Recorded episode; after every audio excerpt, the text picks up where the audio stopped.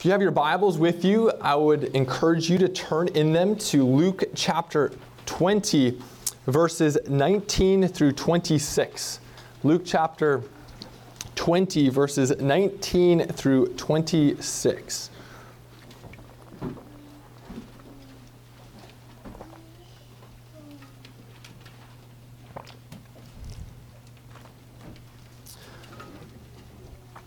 Luke chapter 20, verses 19 through 26.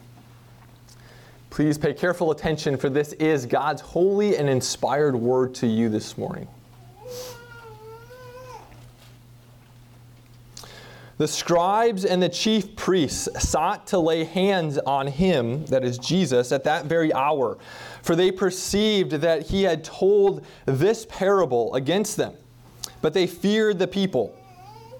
So they watched him and sent spies who pretended to be sincere that they might catch him in something he said, so as to deliver him up to the authority and jurisdiction of the governor. So they asked him, Teacher, we know that you speak and teach rightly and show no partiality, but truly teach the way of God. Is it lawful for us to give tribute to Caesar or not? But he perceived their craftiness and said to them, Show me a denarius. Whose likeness and inscription does it have? And they said, Caesar's. He said to them, Then render to Caesar the things that are Caesar's, and to God the things that are God's.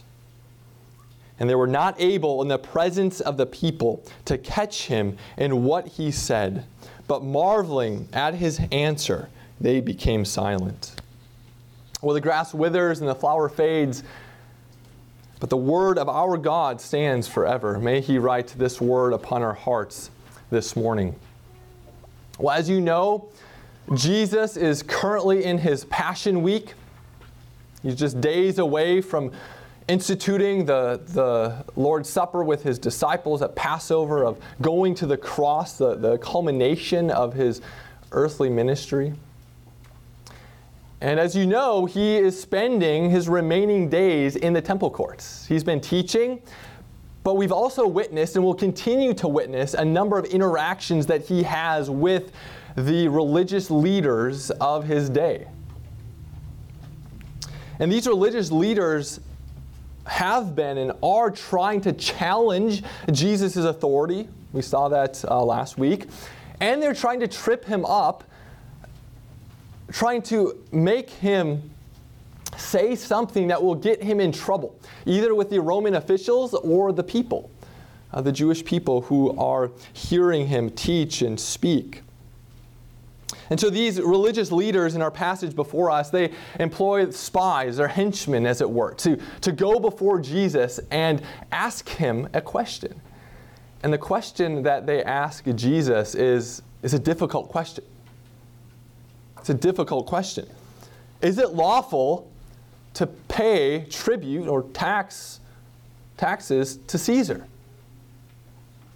Now, of course, the question is not about Roman law. That's obvious. Jews were required by law, by Roman law, to pay this tribute. The question is over God's law. What's God's opinion on the matter? What does God commend the Jews to do in this situation?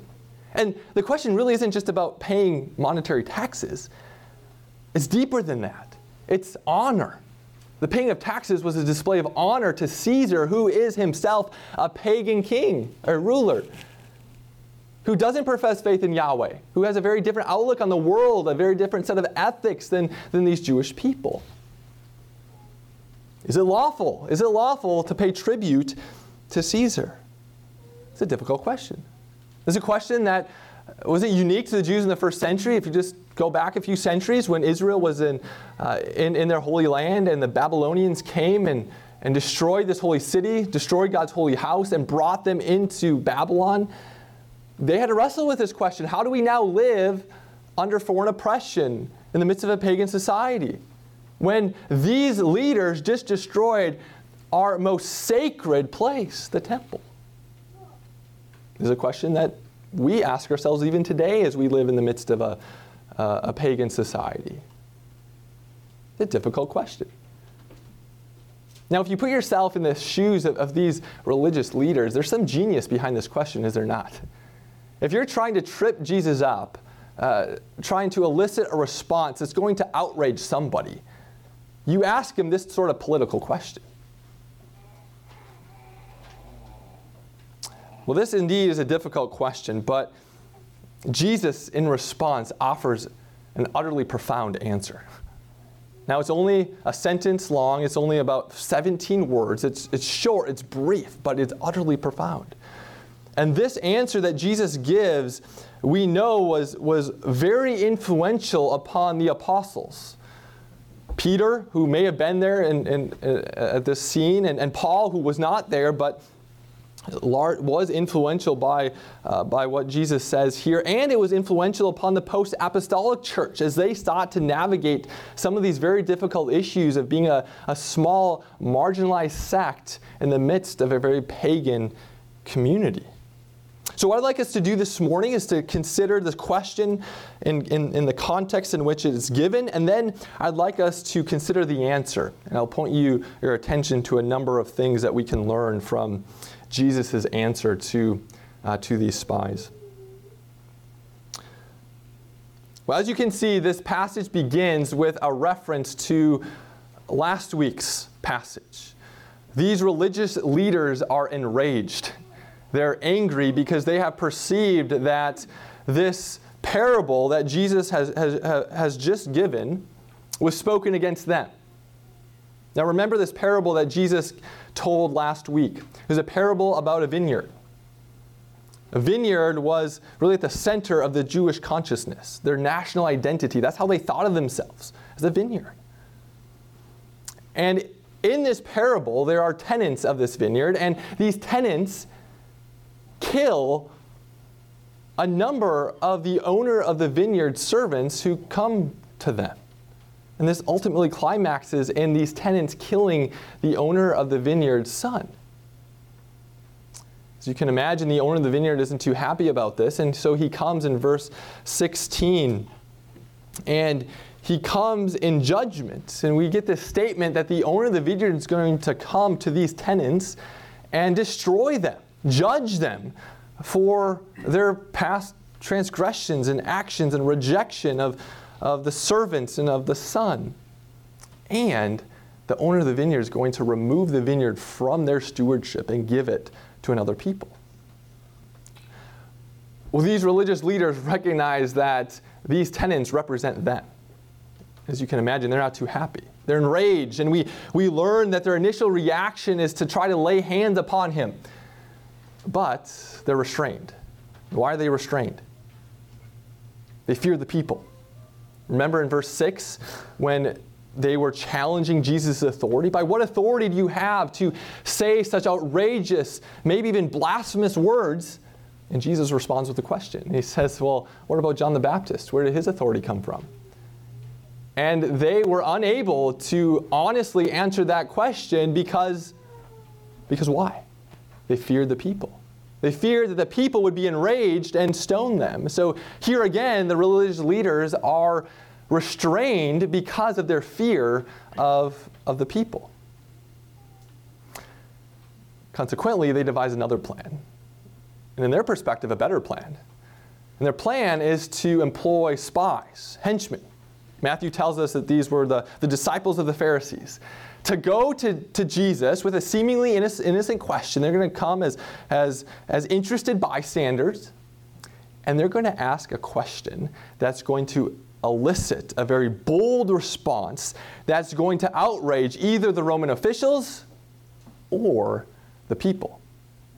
And the religious leaders then can just stay in the background, and the Jesus problem gets taken care of, and they keep a good rapport with the people. So, in their mind, this is a much better plan. And so they send these spies, these disciples of the Pharisees, to Jesus. And in verse 21, notice their, their strategy. They're pretending to be sincere. Pretending to be sincere. They're coming with flattery. They come to Jesus and um, they say, Teacher. And when we look at, in Luke's gospel especially, the use of that title, most of the time, if not all the time, it's used by people outside of, the circle of disciples who are wanting to get something out of Jesus, who are wanting just to flatter Jesus. The rich young ruler, the lawyer, teacher. So that immediately should, should be a cue to us that they're, they are indeed pretending to be sincere, flattering Jesus. And say, Teacher, we know that you teach rightly. We know that you show no partiality and that you truly teach the way of God.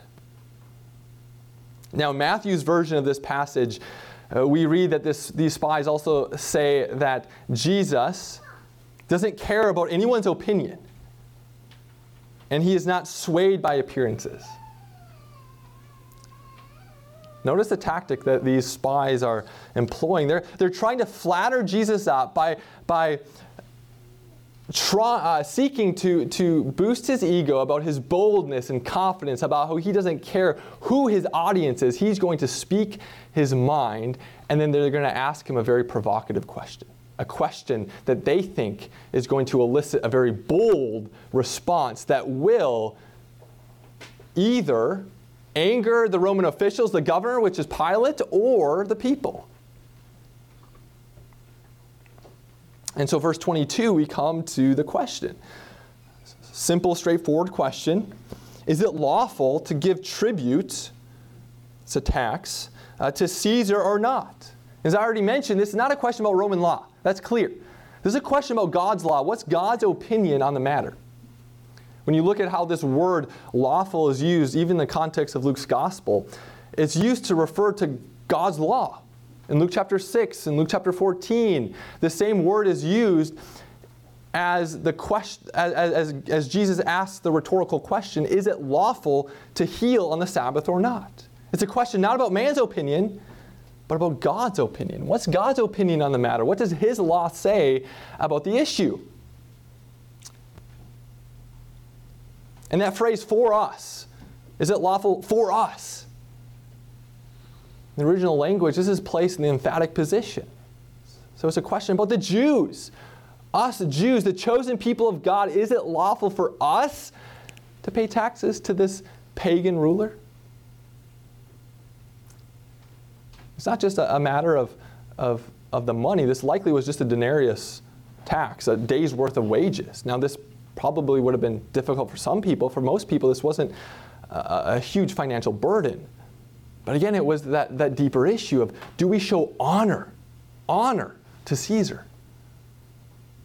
And furthermore, the issue of taxes was a very emotional issue for the Jewish people because it was a constant annual reminder that they're under foreign oppression. It was a reminder that they are not an independent nation. It was a reminder that the glory days of old, David and Solomon, were long gone. Is it lawful for us to give tribute to Caesar or not. Thus, these religious leaders are, are seeking to put Jesus in an utterly impossible situation. Because if he says no, just this flat out says no, it is not lawful to pay taxes to Caesar, well, then Jesus is going to be labeled as a rebel He's going to be accused of seeking to lead an insurrection against Rome, and that's the last thing that Rome wanted, especially among the Jewish people, was an insurrectionist. And he would be thought of as just another Jewish political zealot. But on the other hand, if he answered this question and said, Yes, it is lawful, no qualification, then these people, these Jewish people in his hearing, may become outraged and do what the religious leaders were fearing that they might do to them stone him.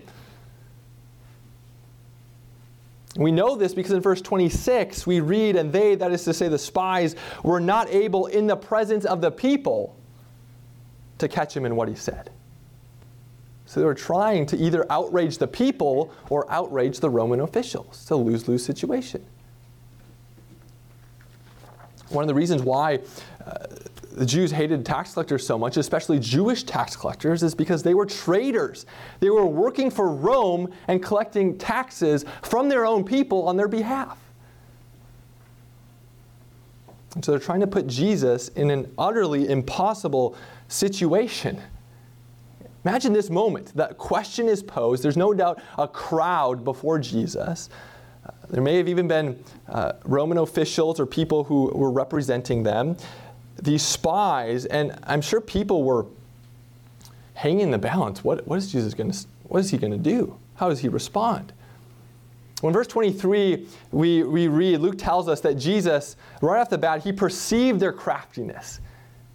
He perceived their craftiness. He was not, uh, he was not deceived by their apparent uh, uh, politeness and uh, commendations. He perceived their craftiness. And this, this word craftiness, the other times it's used in the New Testament, it, it always has negative connotations come across this word, you know that they're up to no good. He perceived their craftiness. And so then Jesus, in response, he begins by asking for a denarius, uh, the basic monetary unit at that time. And he asks a very simple question. He says, Whose inscription is on this coin? Would have been a basic answer Caesar. On the uh, denarius at that time, there would have been a, a depiction of Caesar with the inscription of uh, Tiberius Caesar Augustus, son of divine Augustus. And on the backside would have had a, a picture of his mother, who was the, uh, thought to be the incarnated prophetess of, of peace. So Caesar, Caesar's on the coin. Now this would have been, may have been a, a a, a, problem for some conscientious Jews because Jews knew that they were not to worship images, especially images of other so called deities. And so you have a coin with a, a, a, Caesar who's claiming to be divine. Nevertheless, Jesus asked for the coin, and I would imagine people at this moment are, are again just waiting to hear how Jesus is going to respond. Recall the context. Jesus has recently uh, he recently mounted a donkey, rode into Jerusalem, indicating that he is the king of God's people from Zechariah chapter 9. He cleansed the temple, which is absolutely outrageous to do. He, he uh, asserted that he is the cornerstone of a new and greater temple. And now the question is put before him how does your kingdom relate to Caesar's kingdom? Imagine the suspense of, of how Jesus will respond. Imagine a lot of people hadn't been thinking about this question, but after it's been posed, they're like, yeah, that, that actually is a pretty good question. How does your kingdom relate to Caesar's kingdom? This leads then to verse 25, which is Jesus' response, which is profound but yet brief. And he says this He says, Again, in the context of, of showing that this coin, this denarius, has the depiction of Caesar on it, he says, Well, then render to Caesar the things that are Caesar's, and to God the things that are God's. Now, a number of commentaries uh, believe, commentators, excuse me, believe that the Old Testament text that is lying in the background of this statement by Jesus is Genesis chapter 1, verse 26. Recall what Genesis 1:26 says. It's, it's the doctrine that establishes human beings as image bearers of God. God says in his creation week, let us make man in according to our image and according to our likeness. This teaches us that every single human being is an analog of God, an image bearer of God. Even as fallen sinners, we still retain that image. We still retain this status of, of, of analogs of God Himself. Remember the context then. Jesus has, has just asked for the coin and said, Well, whose inscription is on the coin? Well, Caesar. His point then is to well, render to Caesar the things that are Caesar's, meaning if the coin is made in the image of Caesar, then it belongs to Caesar. That's true, then we are to render to God the things that are God's, which means if we bear the image of God, then we belong to God. Get the logic? The coin is made in the image of Caesar, it belongs to Caesar. If we are image bearers of God, we then belong to God. Render to God the things that are God's. This is what it means to be an image bearer of God. To be an image bearer of God means that we were created for the praise and glory of God Himself.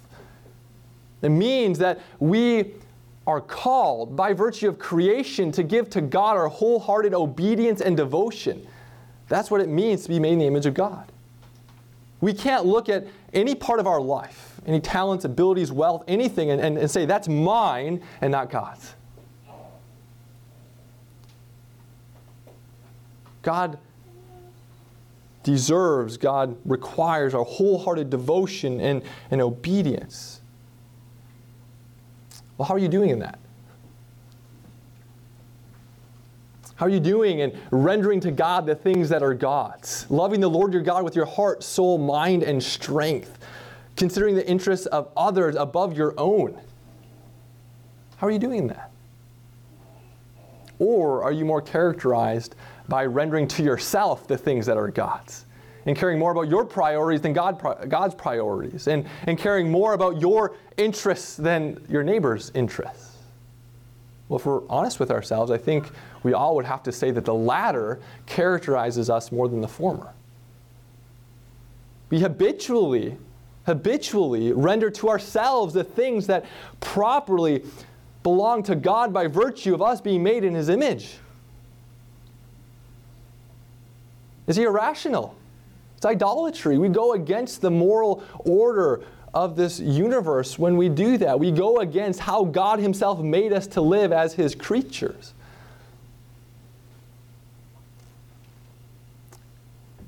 And this is exactly why Jesus entered human history.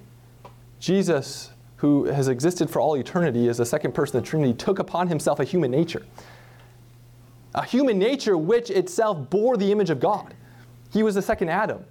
And Jesus was the only person who has ever lived to perfectly and perpetually render to God the things that are God's. Jesus was the only one who perfectly and perpetually gave to God his wholehearted devotion and obedience.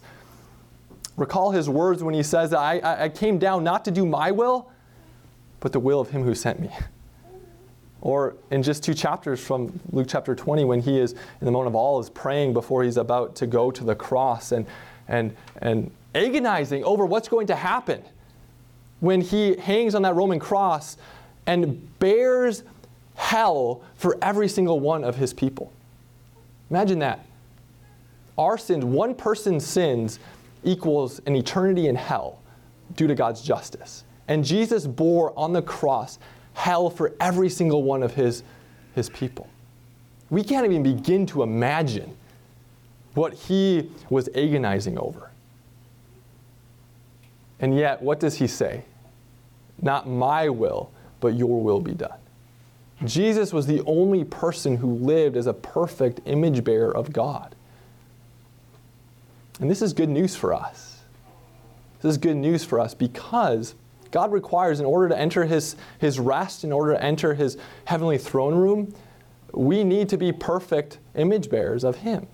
And so Jesus did this not for himself primarily, but for us.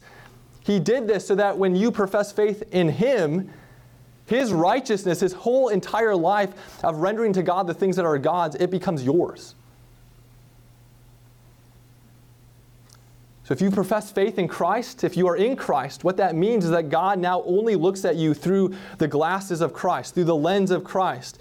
And when he looks at you through the lens of Christ, he sees someone who has always perfectly and perpetually obeyed, someone who has always perfectly and perpetually rendered to God the things that are God's. That's how God sees you even in your darkest days. Even when you're struggling with the deceitfulness of sin, God sees you as someone who has always perfectly and perpetually rendered to God the things that are God's. That's, that's the beauty of the gospel. And so here, ironically, Jesus is teaching us about his mission, a mission that's much greater than taxes and Caesar's role in the first century. Therefore, the first thing that we learn from Jesus' answer is that more fundamental than, than the role of Caesar in the first century, more fundamental than the issue of legitimate or illegitimate taxes, is one's relationship to God. More fu- fundamental than these earthly political questions is heavenly politics, the heavenly city. Hebrews says that we, we have no lasting city, but we seek the city that is to come. Heavenly politics are more fundamental than earthly politics. That's what Jesus is telling us here. Whose righteousness are you depending upon, yourself or Christ's? That's what we are to consider. Well, of course, this question that's coming to Jesus from these earthly spies uh, is not wanting to know about heavenly politics, it's about earthly politics. They want to know about Caesar's role. They want to know about earthly taxation and whether this is a legitimate tax that they are bound to. And so I'd like to make a few comments on, on this, and because Jesus does secondarily speak to, to this issue at hand. Now recall that, that connection that I made between what Jesus says here in Genesis 126. The coin is in the image of Caesar, and we as image bearers are obviously in the image of God. The coin belongs to Caesar, we belong to God. What this tells us then is that every single human being is under God's authority and accountable to Him. It's not as if we step outside the church and we enter this autonomous zone. God reigns in the church, outside the church, it's free reign. Everyone's their own autonomous individual. No, by virtue of being created in the image of God, every single human person is accountable to God whether they acknowledge it or not. Which means Caesar was accountable to God, Nebuchadnezzar was accountable to God, our own civic leaders, our own president, accountable to God, whether these people acknowledge it or not. They're accountable by virtue of their creation the image of God. I think that's the first thing that we learn about this as it relates to the earthly city. But Calvin, as he comments on, on Matthew's version of this, this passage, but this same, this same answer that Jesus gives, he says that these words of Jesus indicate for us a clear distinction between the spiritual and between spiritual and civil government. What he's saying is that Jesus is making a distinction between this common sphere or domain that we share in common with, with unbelievers, with people who share very different outlooks on life, different worldviews, even different ethics. We share that in common. Caesar's kingdom, as it were, Jews and Romans have to get along. He's distinguishing that from God's kingdom, i.e., his special and redemptive kingdom that finds its institutional form in the church. Spiritual government, civil government. Common kingdom, his special redemptive kingdom.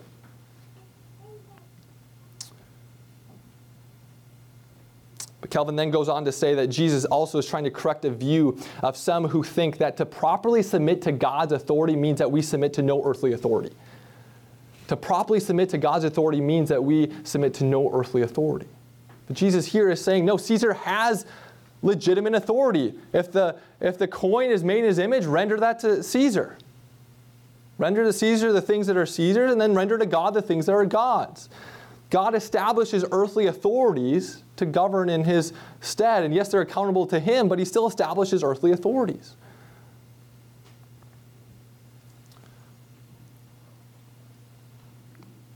I mentioned at the onset that what Jesus says here was, was influential upon the apostles a profound statement that was influential upon the apostles. It was influential upon Peter himself, as we see in 1 Peter 2, but it was also influential upon Paul. Now, Paul wasn't here, of course, but by the inspiration of the Holy Spirit, we see uh, some very, very clear connections between what Jesus says here and what Paul says in Romans chapter 13. So, listen briefly to, to a little bit of what Paul says in Romans chapter 13. He says, Let every person be subject to the governing authorities for there is no authority except from God, and those that exist have been instituted by God. And then Paul goes on to say that the magistrate is God's servant or minister. It's exactly what Jesus said. Paul is saying that the magistrate was instituted by God and is, is accountable to God as a servant and minister of Him, whether the magistrate acknowledges it or not. We all are image bearers of God and thus are accountable to Him. That's what Jesus' point was.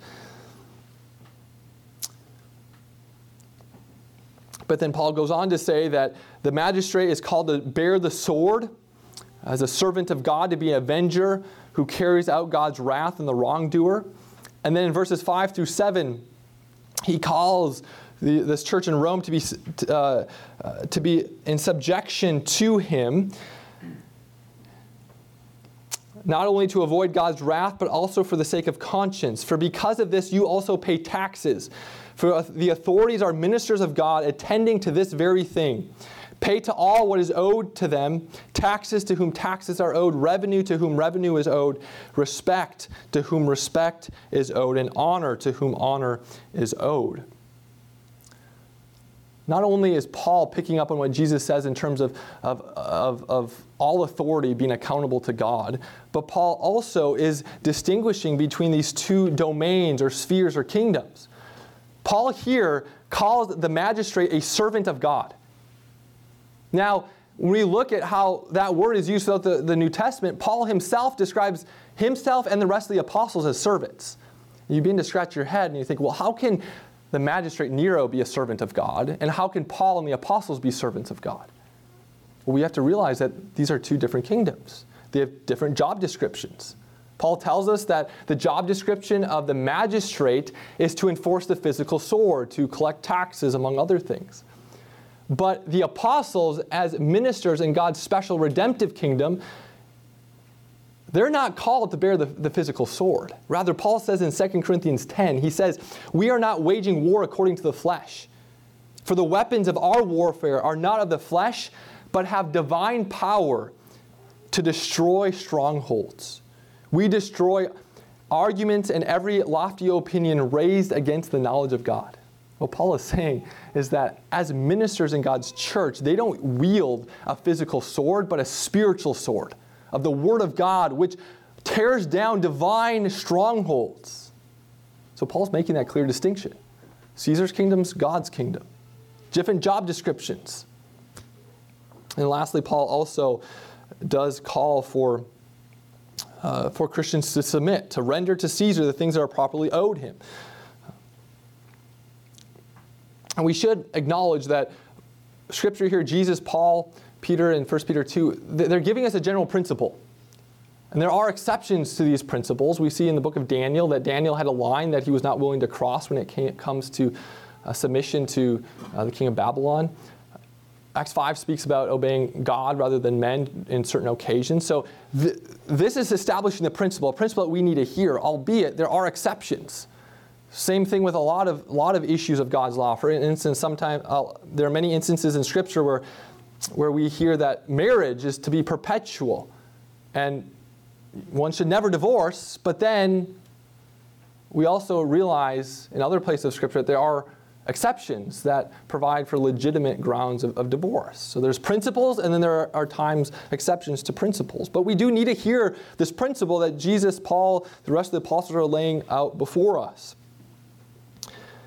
In 1 Peter 2, Peter picks up on a lot of these same ideas, and he, he describes New Covenant Christians in this context as exiles, like Israel and Babylon who were called to submit, called to seek the welfare of the city, called to plant trees, build homes, but not forget that their true home is in Jerusalem. Not to forget that they were, as their fundamental identity, members of God's chosen people. And this, this brief phrase that Jesus gives here was also picked up by the post apostolic church as Augustine speaks about the two cities, the city of man, the city of God. The medieval church uh, speaks about the two swords. Uh, the civil sword, the ecclesiastical sword. And then uh, Calvin Luther speaks about the, this distinction between these two domains, the common kingdom and, and the redemptive kingdom. Thus, Jesus, in responding to these spies, utters an utterly profound but brief answer an answer that leaves his interlocutors in silence. That's how this, this passage ends.